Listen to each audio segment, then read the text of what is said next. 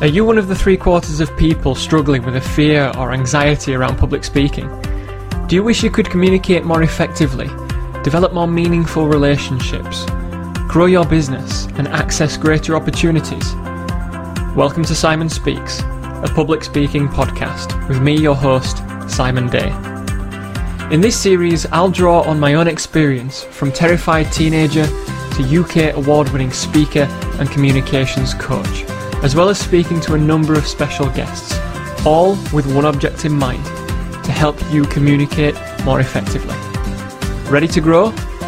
Let's get started. Hello, everybody. Welcome back to the podcast. It's lovely to have you on this episode, and it's lovely to be in the presence of Diksha Chakravarti. I'm privileged to have this conversation this evening. Diksha is director of Fix Me, and she's based in the Thames Valley.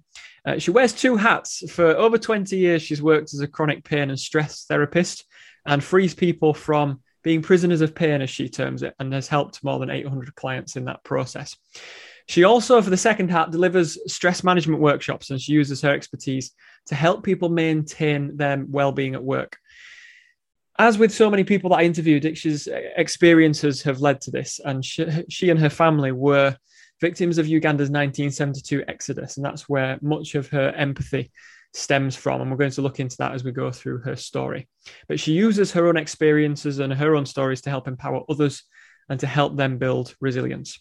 She's an avid blogger, uh, article writer, and she's a regular guest on BBC Radio Berkshire. Lives with her wonderful 93 year old mother uh, down in Berkshire and has two lovely daughters. She enjoys climbing mountains, playing tennis, drawing horses, uh, and she's also an author. She's contributed a chapter in a book called The New Woman, which is stories of the Kintsugi experience. Uh, these are stories written by women who've withstood quite significant challenges and traumas to become strong and resilient people. And you can get a copy of The New Woman on Amazon. What a privilege it is to sit in your presence, Diksha, this evening. And I'm thrilled that we've got to have this conversation. I know that you talk a lot about unmanaged stress, and we're going to talk about why and some of your experiences. But I suppose as we begin, to the to the average person who might not be fully familiar with what stress is or looks like or how to start to identify if they have unmanaged stress uh, what would you say by way of introduction to help people perhaps understand that concept a little bit more clearly and the warmest of welcomes to you? Um, first of all thank you very much for having me on your podcast simon. It's, uh, it's an honor and a privilege to be here and I hope that what little bit of experience and knowledge I bring to your audience, I hope it's going to help them to manage their stress. So thank you so much for having me as a guest on, on your podcast. So, a very simple definition of stress is when demands on our lives exceed the resources we have available to manage those demands. For some people, you know, putting three tasks on their plate may be too much for them. For other people, putting 12 tasks on, on the plate might be too much, and others might be perfectly okay with 15 tasks on their plate. Now, it's all very individual. Now, if we imagine stress as a bell curve, so on the left of the bell curve is what we call eustress. That is when stress is working positively for us. And I'll explain what I mean about that in a bit. But as soon as it goes over onto the right hand side of the curve, that's when we go into what's known as distress, which is negative stress. So you have positive stress, which is eustress, eustress, negative stress, which is distress. So what's can stress ever be positive? Absolutely. Historically, you know, through through uh, what nature has done is the stress response is actually a very important and necessary response. It's a survival response. Bottom line is it's a survival response. The stress response that we have is a survival response. What do I mean? Imagine this little zebra quietly grazing in the African savannah, and he suddenly hears a growl. He turns around and comes face to face with this mangy lion. Now, what's the zebra going to do? He's going to say, Hey, mate, what are you doing? Go forward and enjoy life. Well, he will have a very short lived life if he does that the stress response kicks in there because he is under threat. And the stress response is there to enable him to save his life. So he has three options freeze, by the way, we humans do that as well.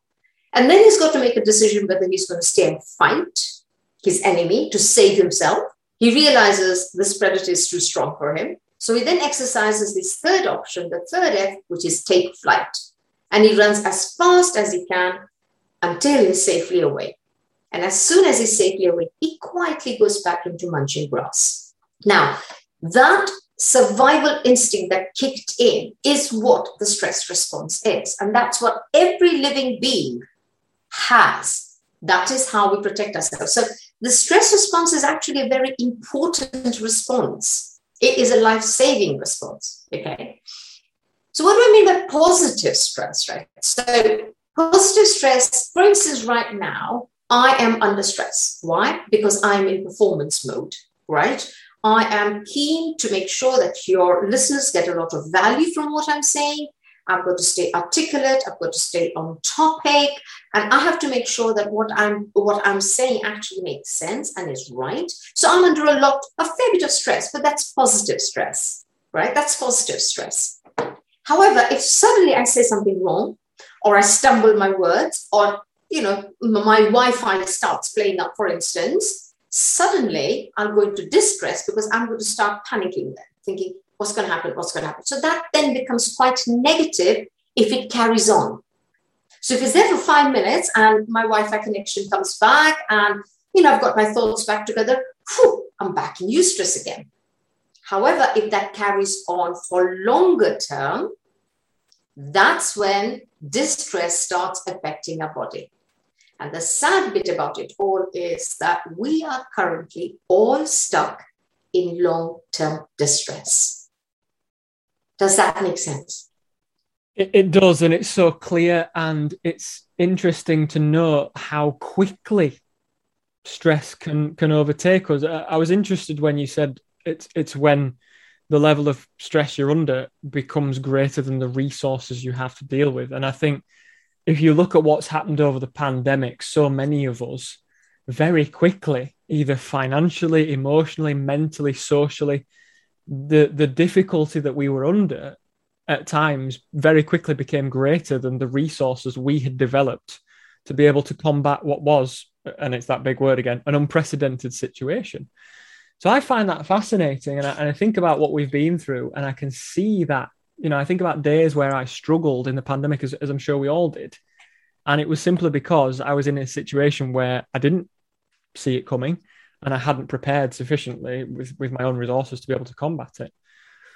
So I find that fascinating. And I think the question that comes from that then is what can people do to start to build those resources to preempt perhaps future stress? What can people do to preempt future stress? I'm not entirely sure that we can preempt future stress. But what I can help is to talk about how we can build up our resources, our resilience essentially, so that we can deal with external stress. Let me use an analogy. So you and I are playing tennis, and we're quite a sporty guy. You know, you and I uh, are playing tennis, right? And obviously, there's a net between us. So you know, you hit a shot. As soon as the ball comes across onto my side of the net, I then have a choice to hit that ball in whichever way I think is the most appropriate.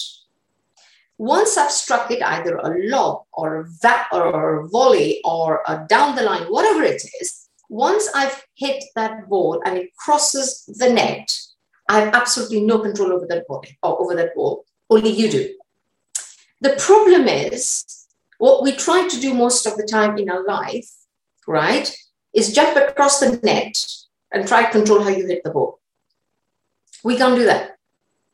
We absolutely can't do that. So what does what does that mean? What am I trying to say? What I'm trying to say is we can only affect stress as much as it affects us. We are sometimes completely have no control about what stress is going to just suddenly appear. The pandemic, for example. For me, the most important thing is to build resilience within ourselves to understand what stress is, to be aware of it, to know what our triggers are, and then to use simple strategies to manage that stress. So we can't stop stress from happening. In fact, we don't want stress um, to stop happening because life would be terribly dull. Life would be very, very dull if we didn't have a little bit of stress in our life. So a little bit of stress is always good. But how do we manage it? Because by heck, Simon, we cannot control external stress. Would you agree with that? Yeah, absolutely. It reminds me of uh, Stephen R. Covey's book, The Seven Habits of Highly Effective People, where he talks yes. about the, the circle of control, the circle of influence, and the circle of concern. And, and I lose count of the number of times in my life I've tried to worry about the circle of, of concern and try and control what's going on all the way out there. You can't do it. You have to just worry about the things you can control. And you can obviously control how you react and respond to a situation, but you can't control the situation and yeah. so often we try. And I, I, just i laugh at myself now but in the moment where you you're confronted with it it feels very real and you feel very powerless. And then that sometimes leads you to think quite unreasonably about how you're going to deal with that situation. So i'm very much on on par with this. I, I know the feeling well and it's very uh, it's very interesting to me. The majority of my clients who come in to see me that is one issue that is common to the majority of them they will try and they, they try and change the external circumstances. And that would be in the form of a manager. Why is he being so unreasonable? Couldn't he be a little bit more reasonable? If he were a little bit more reasonable you and i would not be having this conversation in the first place. I hear um, some of my clients who go through divorce who are going through divorce and that's a really stressful time. Um, and, and, when they come and see me why doesn't he understand this? Why is he doing this? And my retort to them is always the same if he were to understand this, if he was a guy who would understand this, if he did understand what he was putting you through, do you really think you'd be divorcing him? You know, this it doesn't happen because there's obviously something that's not right. That's why you're here. To expect a person to suddenly change and become a better version of themselves just to please you is a big ask, is a bigger, and it's unfair. It's unfair because they are who they are and we are who we are. And that doesn't help us. We are wasting time and getting stressed about something that we cannot control. We absolutely can't control it.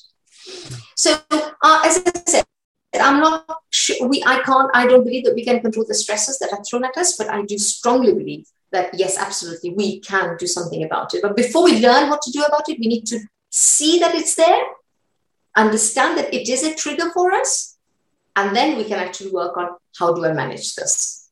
Mm. Make sense? I, I, find that fascinating because I, I in a past life, I, I worked with addicts, and one of the things we, we looked at in the meetings was the Serenity Prayer. It was something that was mentioned often. And, and I can see you're smiling. It's uh, God grant me the serenity to accept the things, accept the things that cannot change. change, courage to change, courage to change the things that can, and, and the wisdom. wisdom. to know the difference. And, yes, I, I find that interesting because, like you say, there sometimes we spend so much of our time trying to change things that we can't change. And what we sometimes end up doing in that process is neglecting the things we can change. And because we're, we're focused on the wrong things, we often see situations spiraling out of control. And what I loved about working with those, those people that were suffering with addiction was as they gradually recognized the things that they could control and the things they could have that power over in those marginal moments, they gradually start to see more victories and they start to come back with weeks and say, I only once this week or only twice this week or not at all this week. And, and to see that gradual transformation by them simply realizing in a shift of mindset, I'm not worrying about that person or what they're saying or what's going on here. I'm worrying about my decisions and my choices. It became so much more of a, a, a joyful process for them. And I just, I think, yes, they're addicts, but but if you think about the the mentality of that, if we adopt that in some of the situations we all find ourselves in, it becomes much more of an interesting process because you recognize you've got more control than you think you do when Absolutely. you put your focus in in the right places Absolutely. And you, you did ask you, the, the, second part of the first part of the question was, you know, what people can do about it. And you, you, you mentioned it beautifully. No matter how stressed we are, no matter how dismal or dark, and trust me, I've been in dark places myself, that life actually looks like, if you turn around and look for tiny little things that are that can make us smile or that we can be grateful for you know for instance i'm sitting here recording this this fantastic podcast with you. How grateful am i to have the opportunity to do that? Now and and that requires a mindset. So when when something is dark we are in we are when we are in the mindset of nothing ever goes wrong for me right for me everybody's against me everybody's talking against uh, behind my back nothing is going right for me i would never make it you know all these absolutes never everybody all the time. If you just stop and just look at, at, at, a tiny little daisy in the lawn that has not been mowed, okay, you haven't got a lawnmower out and it's, you're angry because it's grass is just looking at the daisy or a dandelion there, something that we can be grateful for that I've got eyes, I can still see. How many people cannot see? Yes, what I see around me is very dark, but at least I can see. And that brings me on to the other point that you made, which is mindset. It is changing the mindset. That's really important. And in stress management, one of the standard things I say to people is gratitude, gratitude, gratitude for the small things and finding joy in small things as well. Walking barefoot in the grass, walking barefoot on the grass when it's raining. Just that simple pleasure, absolutely simple pleasure. So, managing stress it doesn't require, if you can, sit for 40 minutes with cross legs on a cushion, meditating. If you can do that, that's brilliant. Some people can, some people can't. And if you can't, that's okay too. Because just walking five minutes round the block or just standing barefoot in the grass in your in, in the back garden. Just that and staying in the moment. Because like the Dalai Lama said, and you probably heard this before, Simon, is Yesterday is gone. We can't do anything about it. Tomorrow isn't even here. Why worry about it? We can't, we can't affect it. All that we've got is the present moment. And that's all. That's all. That's all we have got. And staying in the moment, being grateful for small things, and enjoying, getting joy out of small things are three very important strategies. Simple, doable strategies for stress management. Yeah, you, you remind me of, of two things. One one is the, the idea that if you want to understand your present situation, look at what you chose to do yesterday. And if you want to predict tomorrow's situation, look at what you're doing right now. Exactly. And I think that's huge. And, and I remember a story that I, I read quite some time ago about uh, an American railroad worker who accidentally switched the points and a carriage went onto the wrong track. And through a simple switching of points, this carriage ended up two and a half thousand miles from where it should have been. And it was one changing of the points. And the great thing about life's track, the writer went on to say, is that there are junctions quite often. And at any time, you can choose to switch points that will take you in a different direction. But the thing you have to know is the direction you want to go into, the destination you want to be at. And it's a question of is the direction I'm currently traveling taking towards my intended destination or not? And if the answer is no, then obviously you've got to get to the next decision or the next junction and take a different track. And I just thought that was such a beautifully put analogy, but one that we often overlook in terms of the stress of life and sometimes getting caught up in in these scenarios. I think also you've raised another very important point, um, and at every at every moment in time, and I don't know if I'm going to anger your listeners by saying this, but at every moment in time, we have a choice. We have a choice in every moment in time to do something or not to do it. Somebody I've read in a lovely book, I'm reading a wonderful book called um, Conversation with God by Neale Walsch. And this is about this guy who was right at the pit at the end of his tether. Everything was going wrong. Um, and he's had this conversation with God. And, you know, like some people say, well, I haven't made a decision. Well, not making a decision is a decision. You see? So every, every moment in time, we have a decision. And I think what stress does, it, it paralyzes us and so we lose clarity. Brain fog is a big thing with stress. We lose clarity and therefore we cannot make decisions. And because we cannot make decisions and make those choices, we feel we have none. We feel we have none. You know, even during COVID, we were locked in, we were under, under, under a lot of stress. And I froze when I first heard about it. I completely froze because I thought, this is the end of FixMe. This is, this is my career and, and uh, everything gone. I, have, I, I will have no money to live on. So, of course, I froze. And after when I came out of froze, I decided to stay and fight because I was not having this one celled organism run me out of town. I am going to leave town when I was well and ready for it. I'm not going to get kicked out of town. So that's when I started actually looking at how I could do what I could do, carry on do what I do. So I started, and immediately I started a pro bono online meditation group, just helping people uh, to manage their stress.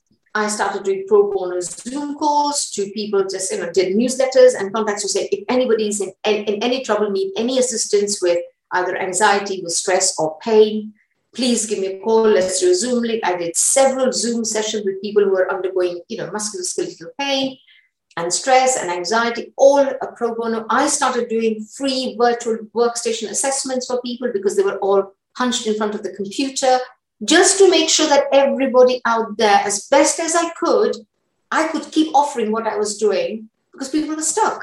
People were stuck.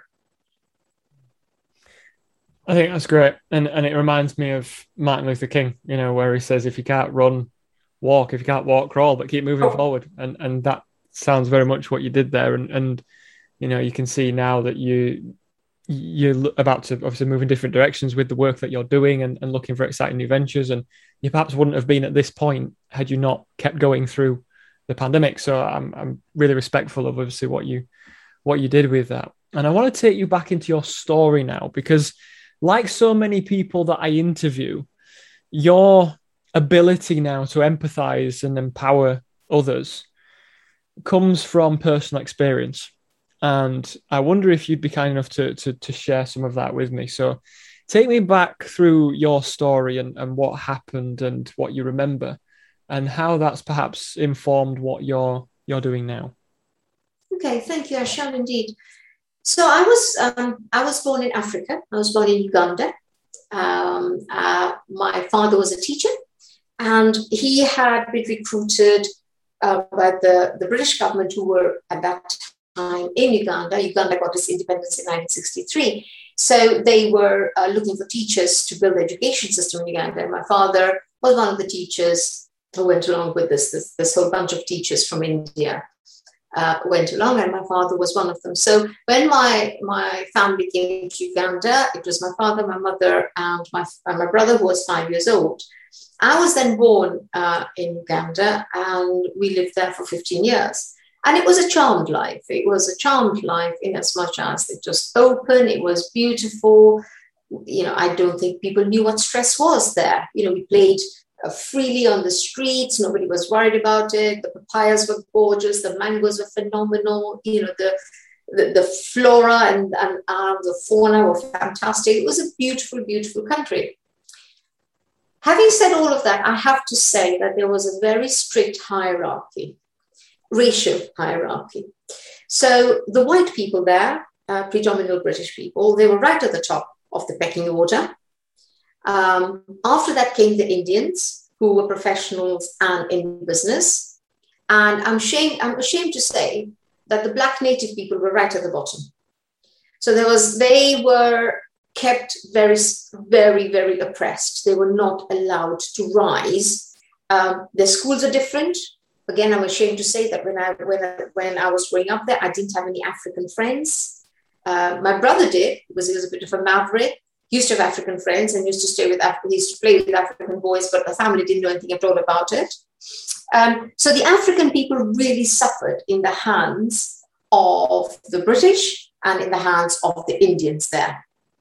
So fantastic, 15 years, lovely time. And then Idi Amin came to power. He got rid of Milton Obote and he came to power. And he decided that the Indians would have to leave the country. He gave us 90 days to leave the country because he realized, rightfully so, that the Indians had uh, completely monopolized the economy of Uganda and had not served the country very well and the natives of Uganda, the real people of Uganda.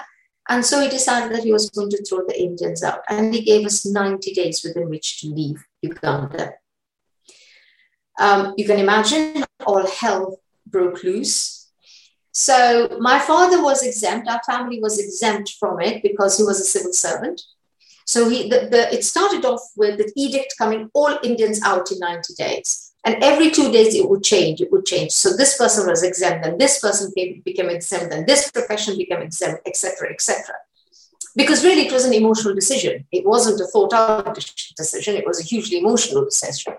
And um, I understand the reason why he took it so suddenly was because he had proposed marriage, apparently, allegedly, he had proposed marriage to a very wealthy Indian widow and he had been turned down. So this, uh, this rejection is what made him take, allegedly, take this hugely detrimental and emotional um, decision. So yes, so it came down the line that civil servants were exempt. So my father was exempt. So we didn't actually have to leave the country. However, however, it was becoming very, very dangerous for Indians there because, and this is what I've written in, in my book, that um, Indian women and girls were being raped, Indian households were being broken into at night, they were being robbed, they were being butchered by the army because the, you know the indigenous Africans thought, right now this is it, you know everything's fair fair game. We can do what the hell we want to we can do, and actually Idi Amin encouraged that. He actually encouraged um, this huge uh, brutality, and there are several books written on this as well, where you know, actual um, where you see, you know, dead bodies were seen lying floating in the river. So it was horrible. It was absolutely horrible. So overnight, my family decided that I was going to leave the country because it was no longer safe. And um, so, you know, that decision was taken without any input from my side. I was not part of the decision making process. On Monday, my brother uh, sat me down with my dad and mom and said, Sis, you're going to leave for India on Saturday. So this was on the Monday, and I was leaving on Saturday. And now we say, oh, you know, she's flying here or I'm flying there. But I've never been on an airplane before, Simon. So he actually said, so I said, how, uh, you know, where? I'm going to Mombasa to go on a ship because that's how we had been traveling to India. He said, no, you're going to fly. I said, I'm going to be on an airplane. He said, yes, you're going to go on, on the airplane. I said, are you coming with me? And he said, no, you're going alone. So I was 15 years old. I'd never been on an airplane before. And here my brother's telling me that on Saturday I was going to be put on this airplane to go to India and live with my with, with relatives whom I hardly knew. So if you wanted stress, bucket loads of stress then. Um, and the whole process was so stressful because Indians, as they made their way from whichever city or town they were in to Entebbe, which is where um, the which is where the uh, airport uh, is, they were being attacked.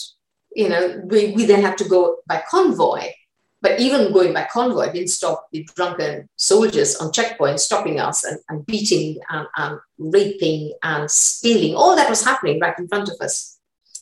Um, but you know, my journey uh, to the airport was relatively easy. But I had a horrible experience when I actually got to the airport. And if it's agreeable to you, I just want to read. I've spoken about this in my in my book. Can I just, if it's okay for me to read Please, yeah. a, a, chapter of that book? Um, so there we go. Um, my departure day dawned. I lay on my bed looking up at the ceiling in a state of numbness. We traveled to Entebbe airport in a convoy. This had become the norm for Indians who were fleeing the country to avoid harassment by the army at checkpoints. Not that they stopped the army, but at least it gave the Indians a semblance of security. When I arrived at the immigration hall all alone, clutching my passport aged 15, I had just said, said a hasty goodbye to my family. The arrangements had been made with such speed that I had had no time to even consider the magnitude of this event. So here I was, all alone, about to board a plane to go to India, to stay with family I hardly knew, and away from the family I had never been apart from. In one corner of this very large, desolate, empty hall sat a solar immigration officer swinging back and forth on his chair. He cocked his finger and beckoned me over. I have a very clear recollection of this moment, a moment of utter terror. There was no one else around. As I approached, he leered at me, held out his hand, and shouted, Passport! Hands shaking, I handed my passport over. He checked it out, brought his face close to mine. I could smell the alcohol on his breath, and asked me why I was leaving the country. I remember taking a step back. I had been tutored to say that my grandma was sick. Still leering and leaning forward, he asked me, When are you going to return? The parrot in me replied, As soon as grandma is better. He then leant back, crossed his arms, smiled, and shouted, Good, I will marry you when you return. To which I squeaked, Sure. He handed over my document, enjoying every bit of my terror.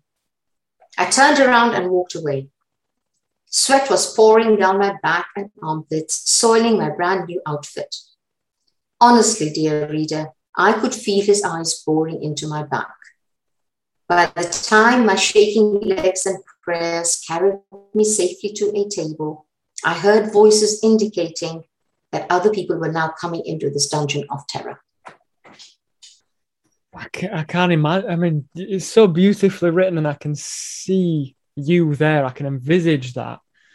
But to try and put yourself emotionally in a situation like that, is very. I mean, I, I was 15, and it was the one and only time that my family have, have been on holiday to America. We have relatives in America. And I was just trying to imagine what it would have been like if if one of my family here would have said, You're going on an airplane to America on your own because England's now a dangerous place. And I try and hark back to when I was 15 and how I would have felt about that. I can't even compute how that would have been, the, the stress that would have put me under. You know, I was quite a, an anxious 15 year old. I wasn't confident. I wasn't particularly outspoken or outgoing. I didn't have a strong personality. Um, I was probably nervous enough about going on an airplane with my parents, never mind going on my own. So that's extraordinary. And I had no idea that I would ever see my family ever again. I no. did not know that. But here's the thing, Simon this is what stress does. What it did for me then was I could have had a party, I could have a tantrum, I could have had a breakdown. Now, if I'd gone all, all, all, if I, if the stress, if I'd allowed the stress to actually come out the way that it clearly needed to, was for me to get emotional about it, my family would have been torn. My family would have been torn about what to do with me. How could they keep me safe otherwise? And this is what happens on an unconscious level. You suddenly become grown up. You suddenly say, What is the right thing to do over here? The right thing to do would be to leave and take the consequences, what of that. So you steel yourself. You steel yourself. Now, that is a good stress response because you are faced with a terror. You've got to work, you've got to make yourself safe through that. But later on, you need to actually process that. Mm. The thing is, I never got the opportunity to process that. Mm. So that that stress stayed with me and it stayed with my family. So when I left and went to India, you know, I, there's another passage where I look, where I explain how just as I'm boarding the plane, I want to turn around and say goodbye to my family. But as I turn around, I see a dark. It's just dark. It's equator. I mean, equatorial nights are very dark, and all I can see lights of the uh, airport buildings and I can't see my family. And there I was thinking, I said, goodbye. I can't do that because I can't see them. So anyway, so I went to India. I stayed there for two, uh, two years. My parents joined me a year later. And then my brother came here. When I went to India, my brother came to the UK. He settled here, got himself a good job. Um, and then he said, right, you guys need to come over. We can be a family together again. So that was great. That was great that we could be a family together again. But here's the thing again, nobody asked me. Nobody asked me, do you want to stay in India? Do you want to finish your studies in India? Or do you want to come to England? It was just taken, the decision was taken. And there you see again, I had no control about my external circumstances. No control at all. So we came to this country um, in May 1974. On the 18th of May 1974, we landed at Heathrow. And on the 18th of June 1974 was my father's funeral. He died within a month of landing here. And it was the stress of the exodus and somehow having survived the two years in India. And finally, when we could just go, okay, we are okay, that's when his systems just gave up. And that is a very common stress response. How many times do people go on holidays and suddenly they get a cold or a cough or a tummy bug or something like that happens, which completely takes them out, takes them about three or four days to decompress and then come back again. Because when we are stressed, you know, our foot's on the our foot's on the accelerator continuously, right? So we are we are on emergency funds all the time. It's like road runners. We're running and running and running and running and running. And then Roadrunner comes off the mountain and he's still running, but he's got nothing to run against. So he goes straight down. And that's exactly what happens to us with stress. And that's how my father died. He died as a result of the stress of the Exodus without a shadow of doubt. Mm. Mm. You, you remind me of an experience I had a, f- a few years ago. Uh, we have two children, and our son uh, Eli is about to turn six, and our daughter Nelly is just about to go three. So Elias was born 2016 in January, and when he was born, there were some quite significant complications. He was a very big boy; he was nearly 11 pounds. Uh, my wife is only five foot six, and he he should have been a cesarean, simple as that. But by the time the the clinicians managed to get to us and, and assess the situation, my wife stubborn and tenacious as she always has been, had done the work so well uh, that uh, there was only one way he was going to come out. And obviously, the the impact of the the birth um, caused some quite significant problems for my wife, but also for uh, our son, who was born with the cord wrapped around his neck. Mm. And so, for those moments, I was watching my son not breathing and my wife bleeding, and not knowing what was going to become of either of them. Uh, and and Elias started to breathe, thankfully, and and we managed to to sort that situation out. So that was obviously a huge moment of relief. And then my, my wife fell into unconsciousness and needed transfusions, and the next couple of days were were very harrowing. So that that moment that you watch on television where the, the couple get the, the baby and they have their lovely moment of tears and joy and happiness it never really happened for us at the start. And for the first few months, I was very much in the thick of things because I, I got my two weeks paternity leave, obviously. But the first week of that was going to and from the hospital, checking mm. on my mm. wife. And the second week was really just me looking after a lot of things because she was still recovering and she was recovering for quite a long time. But you're you're only away from the workplace for two weeks, and then as a as a father, you go back to work, and people are expecting you to hit the ground at the same place you were two weeks before and they don't realize just how upside down your world has turned in two weeks. You know, you go and ask how they are at work, and they say, "Oh, same old. You've not missed much." And they go, "What have I missed?" and you go, "Everything." And and so, I recognized within a few months that I was suffering with postnatal depression. I was I was exhausted, I was struggling, um, couldn't process very well emotionally. I was all over the place, and within three four months, I recognized I had a problem uh, and we we didn't have any support in terms of NHS counselling or anything that was provided after after the birth. I didn't know things like that were available, and so I got to about four or five months in, and I thought, I don't think I'm going to do this by myself. I think I need to talk to hmm. somebody because I don't understand fully mm. what's happening. I just knew that things weren't right, and so I went to speak to somebody, and and they listened. They just said, "Talk, just speak." And I started to speak, and then it all just unraveled and didn't think I was crazy anymore. They they told me what I was experiencing was quite rational and that this is what happens with the stress response and, and all of these things. And over the course of about nine months, this counselor worked with me and gradually just got me to a point in my own mind where I just didn't feel crazy anymore. I didn't feel like I was irrational. I didn't feel like there was uh, anything bad or innately horrible about what I'd been feeling emotionally, um, the blame that I'd attached to different people and different things.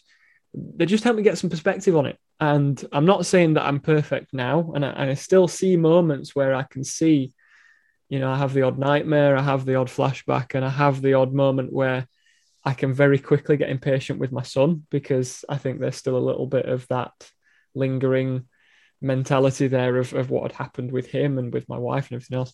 So I do still see it in myself, but but if you're talking about where we are now to where we were five years ago, a hell of a lot better. but I, I recognize the things that you've been describing as as that was what happened to me in a moment of extreme stress where I simply didn't have the resources, but I went and got them and gradually acquired them, uh, and it helped hugely. So when when you're talking about these things, I, I don't fully understand the the intimate nature of your situation, but I, I can equate it to something mm, that I, mm, I know mm, and I've been through. Um, Absolutely. See, when, when, when my dad died, um, it was kind of it, it was shock after shock after shock. Um, and as I said, I hadn't didn't have any time to process the stress of the exodus. Um, and, and, and my family in India were absolutely superb. But there was such a cultural shock to navigate that I was kind of, I was like, you know, a, a non-swimmer being thrown into the sea and I'm just coming up from air and then going down again. You know, that was that was the pattern of my life. And that became the pattern of my life. Now you recognize that things weren't right. Okay. I didn't because I just thought this is the norm. Just, just get on with it. So when my dad died, um, that was a huge shock. I was very close to my dad, and you know, I came back one afternoon from having from from shopping and found an ambulance driving away. Um, and he was in the ambulance having had a cardiac arrest. So this was about three o'clock in the afternoon on the Saturday. And on Sunday morning, by six o'clock, he was gone. So, you know, I, I, I just saw him once in the hospital. He was unconscious. I saw him once in the hospital. And the next thing I know, next morning, there's, you know, Helbert, Dada died. Now, my brother and my mother were very close. Sadly, I lost my brother uh, in 2011 um, to lung cancer. Um, and um, he and my mother were very close. My mother was only 45. My father was 55. My mother was only 45. So everybody's focus was on managing mother. And I was just left to fend for myself. I was absolutely left to fend for myself. Now, I didn't know. I remember sitting one day, Simon, by the window.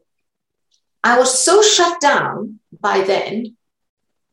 I actually remember asking myself the question how should I be feeling right now? I didn't know what I was feeling. I just had no idea what I was feeling. And that became the story of my life. I just carried on and on and on and on. My resource, I, I had just enough resource to cope with what was happening outside. But inside, I was dying. Inside, there was nothing. There was such a great big steel armor around me. And I just coped one day at a time, one day at a time. Things went terribly wrong. My education didn't go the way that I wanted it to. You know, dreams were shattered. Again, this is something I, I write about in my story. I got married on impulse yeah, I, I wanted something to change. And I got married on impulse. It didn't work out.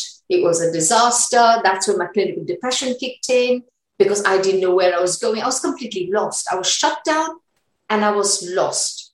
And I didn't know what to do about it because I didn't, I knew there was something wrong, but I didn't know how to fix it. I just did not know how to fix it. And then there was this whole horrible acrimonious divorce I was fighting the General Chiropractic Council at the same time as I was going through a divorce. So it, everything is just layered one after the other. And one can only cope so much. And I went deeper and deeper and deeper into clinical depression. There were days during the during the divorce, Simon, I would get up in the morning, get the kids to school, and come back home and get under the duvet and stay there until it was time to pick them up go and pick them up, come back, feed them, bathe them, put them to bed, and go straight back into bed again. And that was my pattern for a time when I was so seriously clinically depressed. But I still carried on, which is what most people do. They still carried on until they break. Fortunately, my breaking point was a clinical depression, and it wasn't a stroke or cancer. But stroke and cancer came our way. It hit my daughter at the age of 25 my 25 year old daughter was at work. There had been a lot of stress in her lives with, with uh, this horrible divorce and a very dysfunctional family situation. Um, her work was not going well. She had been in a terribly, terribly, terribly narcissistic relationship for several years that she was still struggling to extricate herself out of. Um, and she was at work and she got, um, she was hit by a stroke. And at the age of 25, she had a stroke. she was taken by ambulance to Charing Cross Hospital, uh, where they where she underwent brain surgery. And they were so concerned about her safety that they didn't even put her on the GA. So she saw the brain surgery completely awake and saw the way that they were actually trying to get rid of the clot in her brain. She actually saw all of that in front of her. And she had PTSD from that. She had absolute PTSD with that. From, I mean, I can't imagine how she did it, but she's a brave soul. And when I got the news that she had had a stroke, I was coming out of business networking meeting, and my older daughter rang me up and told me that she had had a stroke. My first response was freezing because I didn't believe what had I just I froze and I screamed. And the next thing was I had to get to her. Um, so I got onto the M4, and I remember I just somehow got onto the M4 and I put my foot down. And you know, before I knew it, I, you know, I was exceeding the speed limit by miles.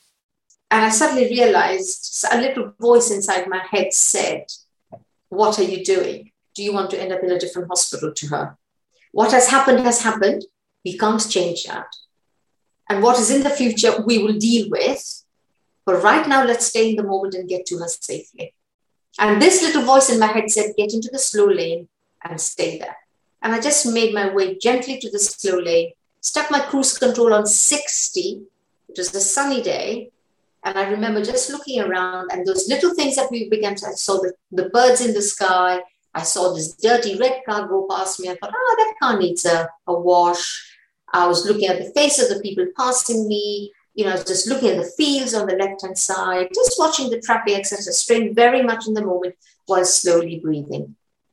And that's how I got to Charing Cross. But once I got to Charing Cross, all hell broke, broke loose because my older daughter was there. She sat me down and she said to me that she was undergoing surgery. So here was my 25 year old baby who was undergoing brain surgery for a stroke and hadn't even seen her. And I didn't know what was what was going to come at the other end.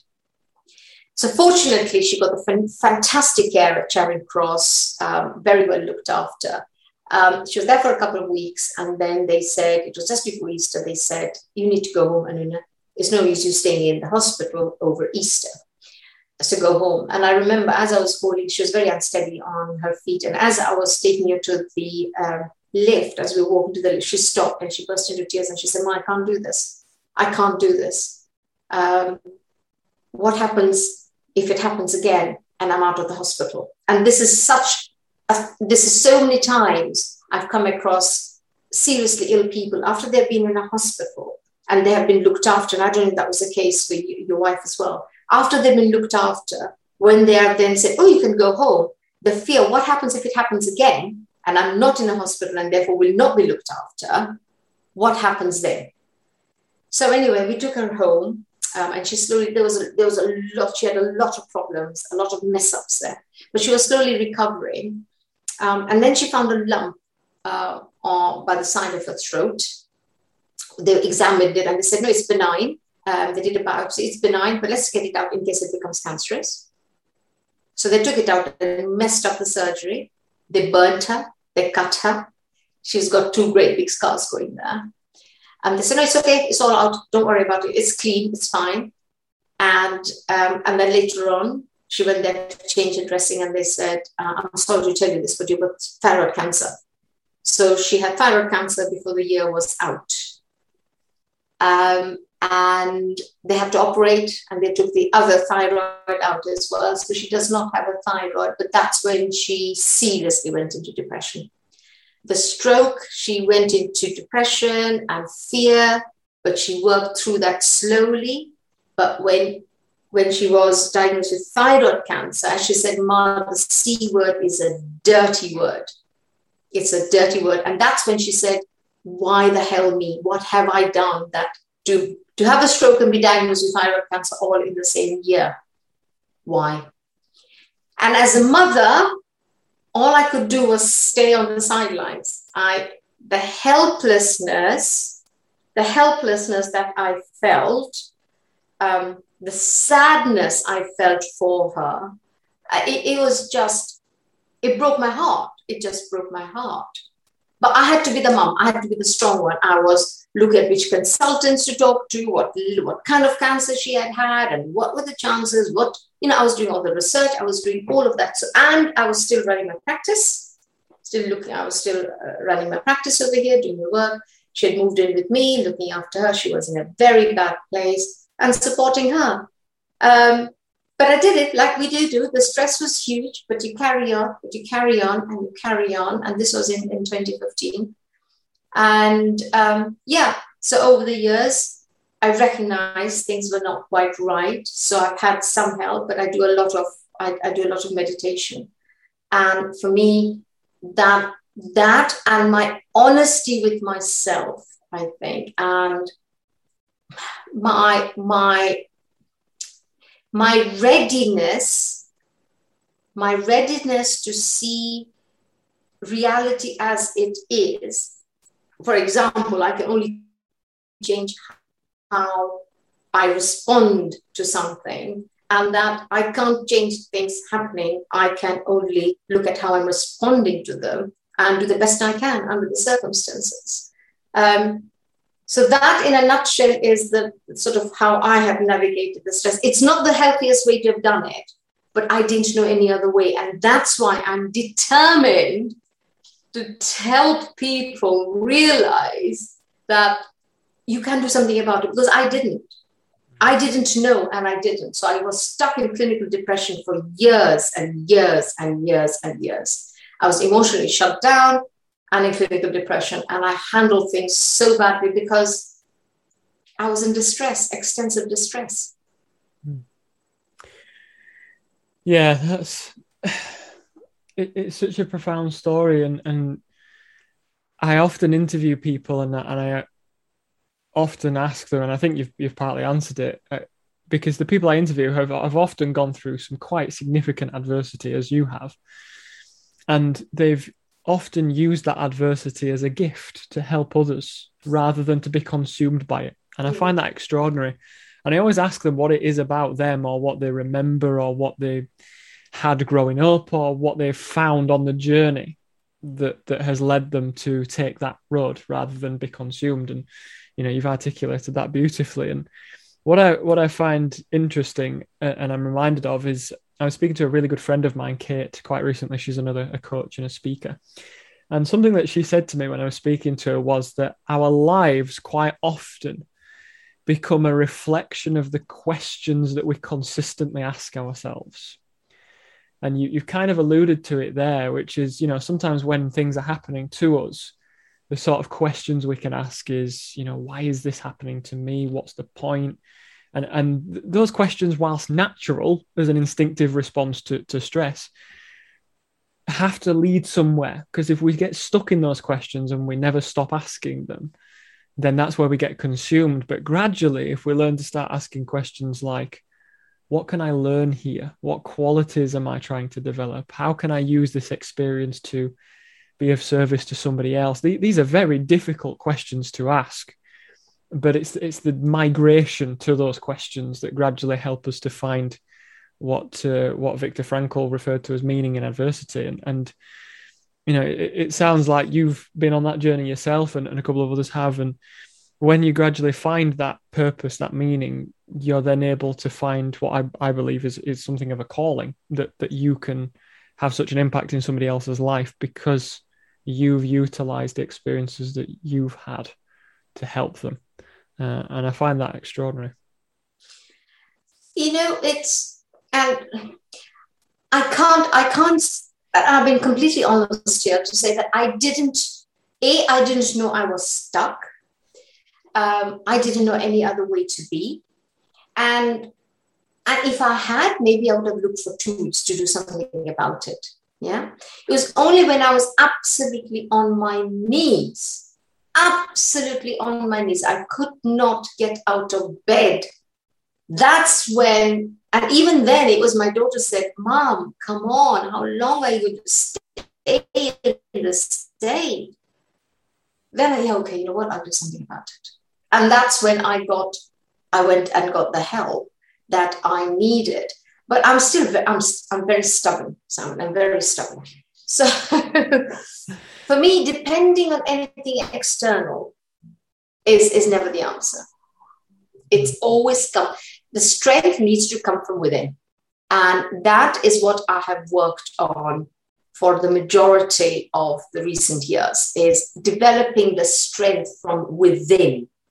And, and that comes with what you said right at the start, changing the mindset. It's recognizing where you are. I had to recognize that I was in a very bad state and I needed to do something about it. Yes, I had the antidepressants to start off with. I started with Prozac and it worked beautifully. Then stubborn me came off it and then I went back on it again and it didn't work. So they gave me something else. Um, but my determination is I'm no longer on them. And my determination is I'm going to do this myself. I do not forever want to be dependent on anything external because you take that away and I'm going to fall again. Where's my inner resilience? If I'm going to stand, I'm going to stand myself. If I'm going to fall, I'm going to fall myself. Yes, I need crutches from time to time. Yes, I'm going to need help from time to time. Of course, that's it. And that's my answer to all my clients. I don't want you dependent on, on me for the rest of your life. I want, I'm here to help you. And then you just go away and manage with the tools that I give you. Um, so for me, it's always been about self development. It's all about me asking the questions why and how and where next, and how can I manage this best to, my, to the best of my ability. Having the mindset to say, you know, I'm doing that wrong, let me change it. This is my mindset, I need to change. What, how can I make myself stronger? How can I make myself stronger? Um, adversity is part of life death is part of life i don't understand why we get so shocked with death because there's nothing more certain the day we are born that we will die yeah but i don't understand still why we get so shocked. But death is part of life. Death is part of life's journey. But we don't have to die whilst we're living. And so many of us lead a life of death whilst we're living. And my favorite saying is is by dr wayne dyer don't die with the music still in you. And for me, the music is in me and I need to find it. And so my passion now is to say to people, I did it. You come too. So together, helping people manage their stress, give them various different techniques to manage stress and help them whilst holding their hand whilst they're still stumbling. And then once they, they go from crawling to walking, then take a back seat and just see them run to serve is part of my values and to bring give give people to empower people to know themselves is just fascinating and that's that's what my mission is absolutely and and it's those sometimes small strategies that that can start small and build but you you talk about just being present in the moment trying to take that few moments to breathe um, trying to feel gratitude for even the smallest thing that you might have that's that's good in your life. Uh, I've taken to journaling, using a journal uh, to record thoughts and impressions and and reflect. I find that very useful. Um, and and there are so many small things that you can do, and and and I know that you've run so many of these stress management workshops in in recent times, and I know that you're looking now to to do further work in places like schools with yes. with staff members and, and leadership teams and i think that's critical because you know having worked in the education sector uh, for a number of years i know the pressure that that sector is under uh, and obviously the health sector as well but, and others but I, I empathize with educators because i see them and i see what they do and for so long through the pandemic so many people in all different sectors have had their foot on the accelerator, as you termed it, for a long time, and have sometimes not had the resources to fully deal with it other than to keep plowing through. And I think I'm expecting to see a huge upswing in the number of people requiring support with stress, mental health coaching, counseling in, in the next few years, which I think is why